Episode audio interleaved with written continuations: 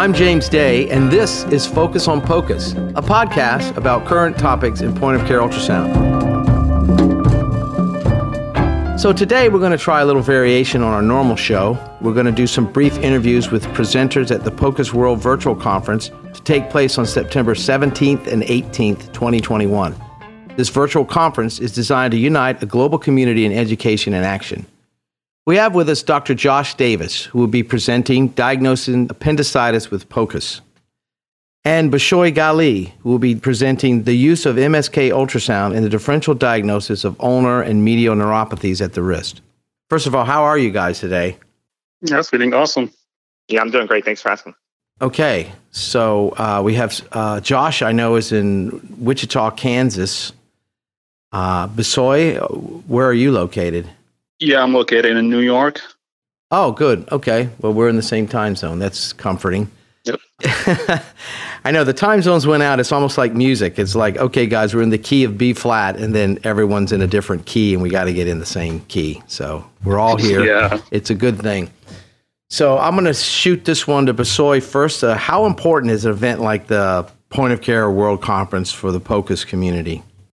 It's actually very important, and it's a good opportunity for clinicians from all over the world to get connected, to network, and to share ideas and the new in the subject. So I really find it's really helpful for networking and for anyone want to um, learn more about the current uh, trends in the field. Actually you can join and then you will have like three tracks that you will be able to uh, follow either clinical applications educations or medical trends. So it's really helpful. Also you'll be able to connect to education providers. So if you want to learn more about any subject Point of Care Ultrasound Certification Academy, they have their own education providers when you can connect to them and learn more about that.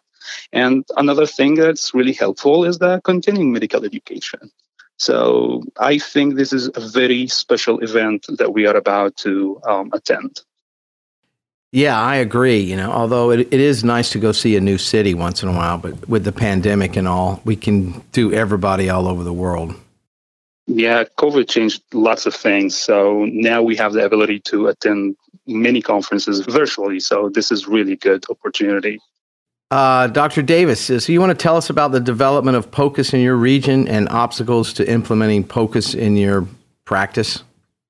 Uh, yeah, so so um, when I came out of residency, I was really one of the kind of pioneers to push for kind of point of care ultrasound development. We had a point of care ultrasound in our emergency department, which is where I practice, uh, but really didn't have a program kind of up and running. And so the first part is kind of the educational portion. And so, you know, getting everybody comfortable with certain portions of point of care ultrasound.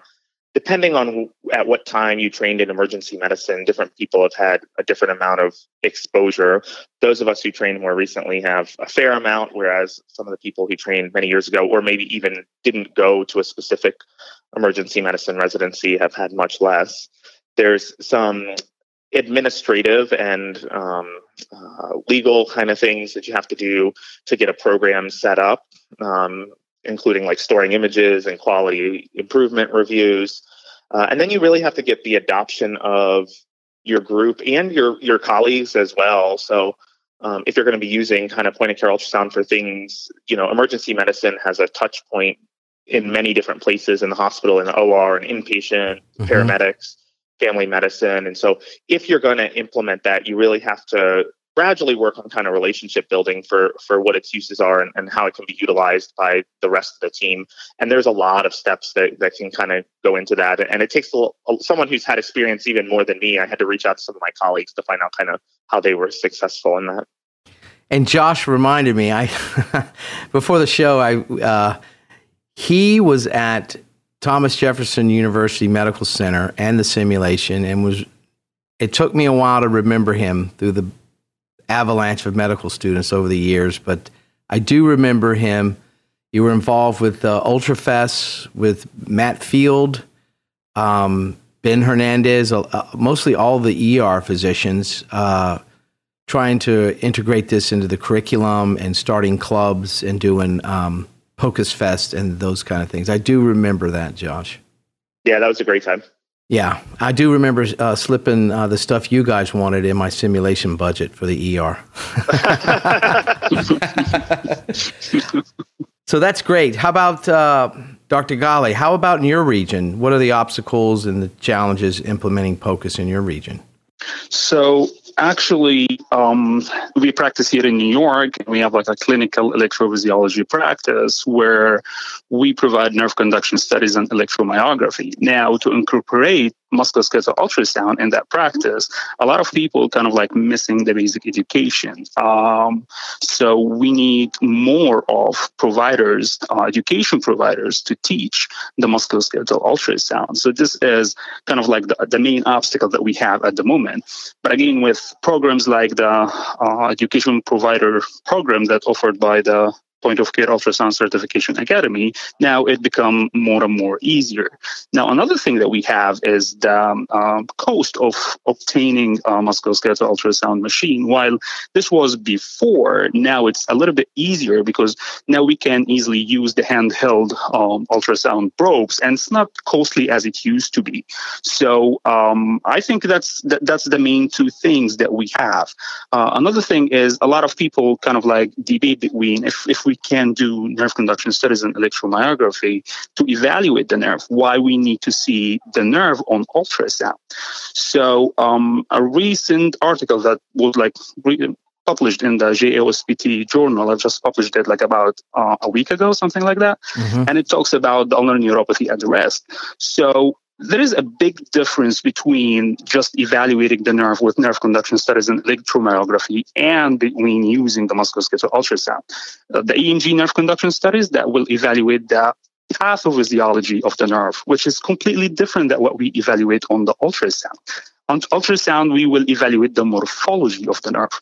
We can miss up to 15 you know up to 15% of the cases just because they don't have pathophysiology that we can evaluate with the nerve test but on ultrasound it will complete it will be a complementary to our practice and then this will add more confidence in calling um, the condition so those are uh, the obstacles that we have currently in the practice Right. So you sort of highlighted about what you're going to be speaking about the conference. Um, the use of MSK ultrasound and differential diagnosis of the ulnar and the medial neuropathies at the wrist. Do you want to yes speak more to that?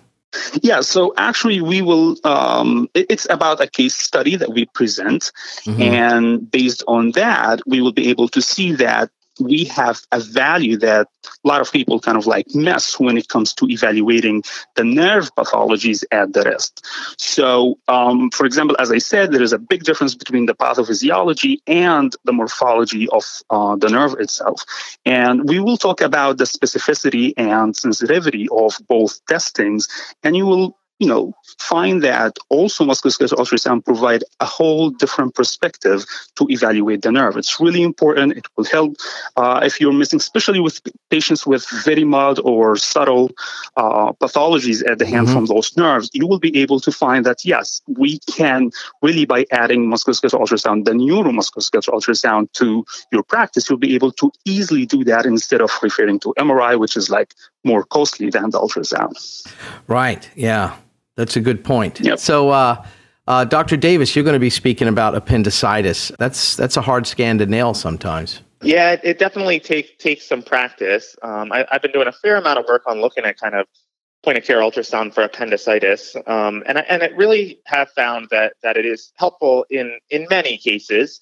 Um, you are absolutely correct that it is a, a, difficult scan, even for the most experienced sonographers, to to uh, identify the appendix in many adults, pregnant patients, I think there are a lot of limitations that we talk about in the in kind of the talk that I'm giving. But I think in the right patient population, it can expedite care, decrease radiation exposure, um, and it also can like increase emergency department length of stay for kind of low risk patients as well. And so I think there are a lot of uh, uh, great uses for it, and I think it definitely adds benefit. Um, it's definitely not a 100% accurate test, uh, so we go through some of the limitations there. Um, but that being said, I think if you practice it, you can get good enough good enough at it that it can it'll be definitely helpful and kind of practice changing really. And so that's what you think the attendees will take away from the conference. Yeah, I, I, hope that that the people uh, at the conference will realize that it is something that you can train yourself to do. I too thought that I would never be able to identify an appendix ever on ultrasound uh, when I first started, and now I've gotten decently good at it to know when I see it, know when I don't, and and be confident in my decisions based on that. Yeah, I, th- I I think part of the problem is it's just so much variation of where it actually is in the population. Um, so it's hard to find the appendix many times. So I'm looking forward to that. That is one that will be very helpful, especially in pediatric population. Are you going to focus on pediatric or adult mostly? Uh, we're going to be talking a little bit about both. So, okay. so we're definitely going to be talking a little bit about both. Yeah, you know, as you mentioned, it, it seems to be easier in, in the kind of pediatric population. You don't have much kind of you know fat and bowel gas and stuff in, in the way. So, and right. you can get a little bit more detail when there when there's uh, less of that in the way. So, and Dr. Ghali, um, what do you think the attendees would hope to, or you'd like to think would take away from you know your lecture and the conference?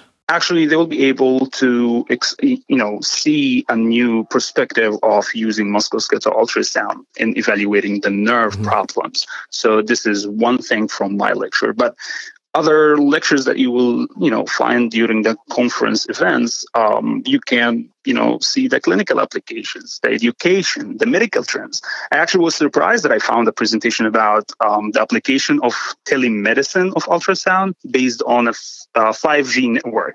This is something really interesting and i'd like to to see mm-hmm. what is that exactly about especially after covid. Or you know uh, a lot of people now um, kind of like move to telemedicine and we need to know more about that and how we incorporate also with the 5g network. So whatever uh, the attendee like to um, you know get exposed to you, he will he or she will be able to find out uh, more about that.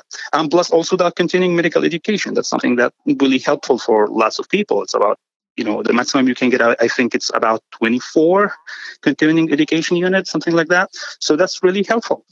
Yeah that's for sure. To keep them cmes so listen uh, dr davis dr Ghali, it was great having you today on this you know short podcast. Perhaps we can bring you back later in the year for a more drill down, uh, detailed podcast. It's an honor, and we thank you for all you do to increase patient safety. Absolutely. It's our pleasure. Thank you. Yes, thanks. And don't forget for more POCUS style topics, follow us on Facebook at POCUS Cert Academy and Twitter at POCUS Academy.